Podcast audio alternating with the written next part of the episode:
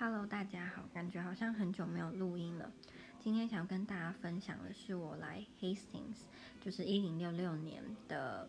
The Battle of Hastings 发生的这个城市。那我是昨天到，然后我们是后天要走。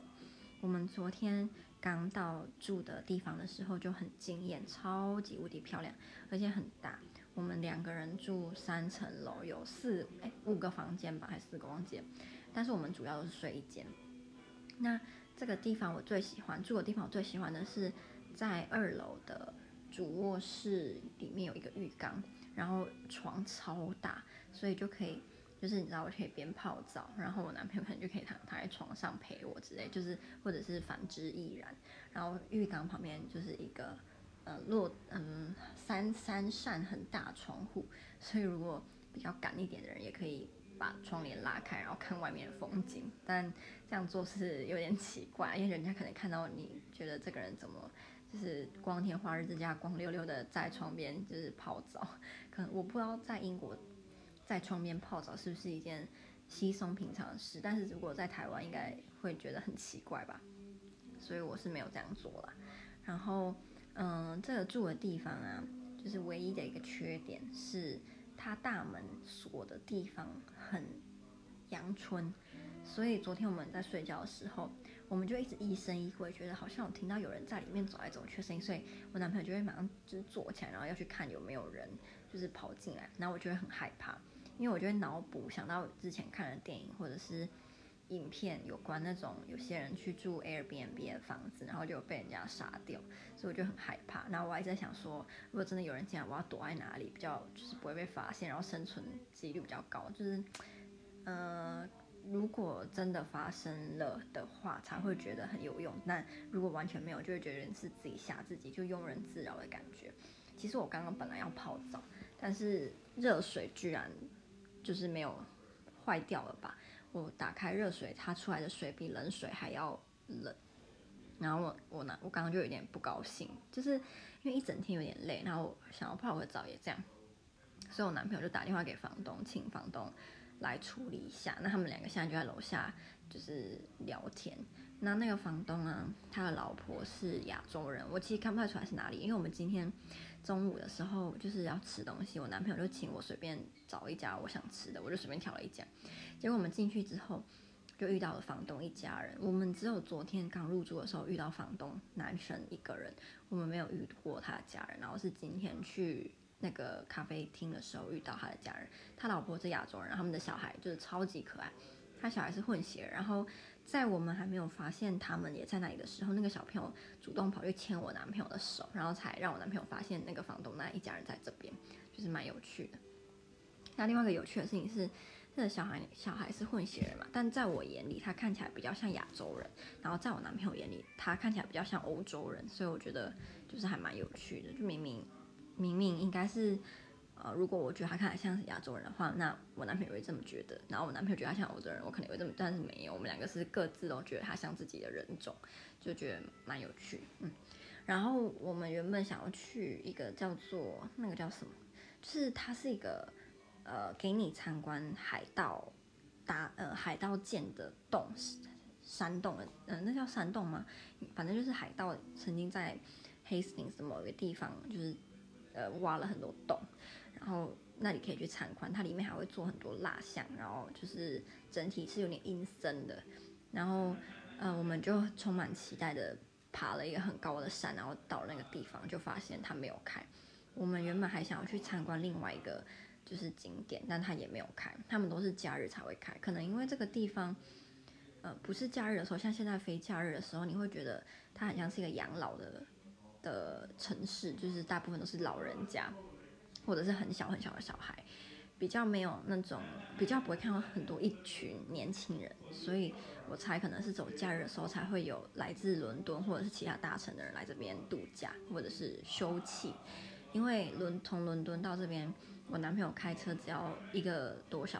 半小时左右然后搭火车40分钟就可以到，所以其实就很像台北人有时候会去宜兰玩嘛，我不知道是之前地理课本说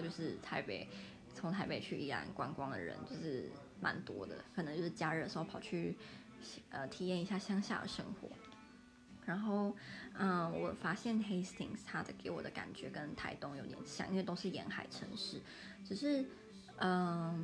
我们今天也有去 Hastings 的海边，那我觉得蛮惊讶的是他们的海边基本上我完全没有看到任何的垃圾，但我去过台东的很多海边，基本上都会有很多的垃圾，无论是什么手摇饮料的杯子，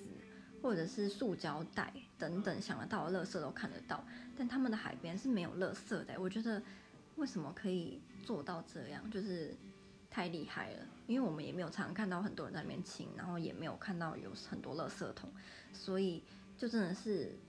素质很高，才就是不会做这种事。虽然我不想说台湾人素质不高，但就海边的干净度，英国的海边的就是真的比台湾的干净很多。然后他们也没有寄居蟹，因为我很喜欢寄居蟹，我觉得很可爱。虽然有些人觉得寄居蟹长得像蟑螂，就是有壳蟑螂，但我觉得它很可爱。但是我很怕蟑螂，我不怕寄居蟹。然后他们的海边是没有寄居蟹，我猜可能是跟寄居蟹居住的环境有关系吧，因为我没有去研究寄居蟹居住的环境，所以我不知道。非常令人开心的事情是，就是房东刚走，然后浴室的水热水又开始可以用啊，所以我现在就是在等我的水变热一点，虽然我已经在里面。然后我就跟我男朋友说我在录音，他就问我说录什么，其实我跟他讲过，但他忘记。我就跟他讲，他就说像我不就是都会跟让大家知道他是多么奇怪的，然后奇葩的一个人。我就说我才不会这样说他的坏话，我都说他的好话。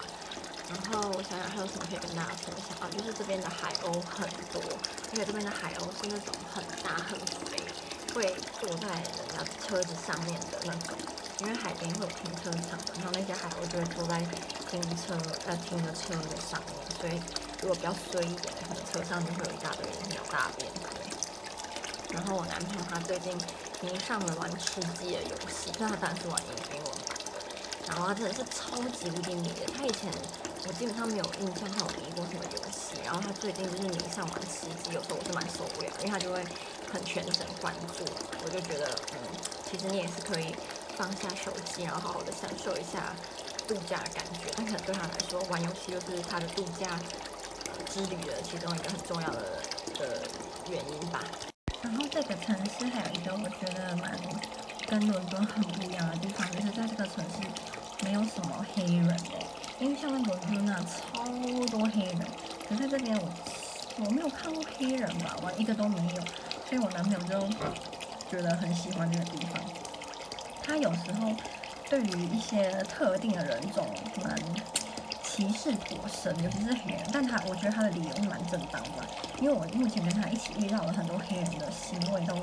非常的令人不解，因为他住的地方也有2个黑人室友，然后其中一个他的常常做很多事情，就会觉得怎么会做这些事，然后他之前工作也有一个蛮多黑人同事，他们都蛮奇葩的，所以他到现在就会对黑人有一种很不喜欢的感觉。就像我在波兰有一些朋友，亚洲的朋友，他们很不喜欢印度人，虽然不能说每个印度人都是坏人，但他们遇到的印度人大部分都素质很不好，所以就变成他们现在就是普遍来说很讨厌印度人。我其实觉得这样不太好，对不对？就是对某一个特定的人有非常严重的偏见，或者是甚至是歧视。可是有时候如果你遇到，比如说像我常有台湾朋友，他连续遇到好几个印度人都非常的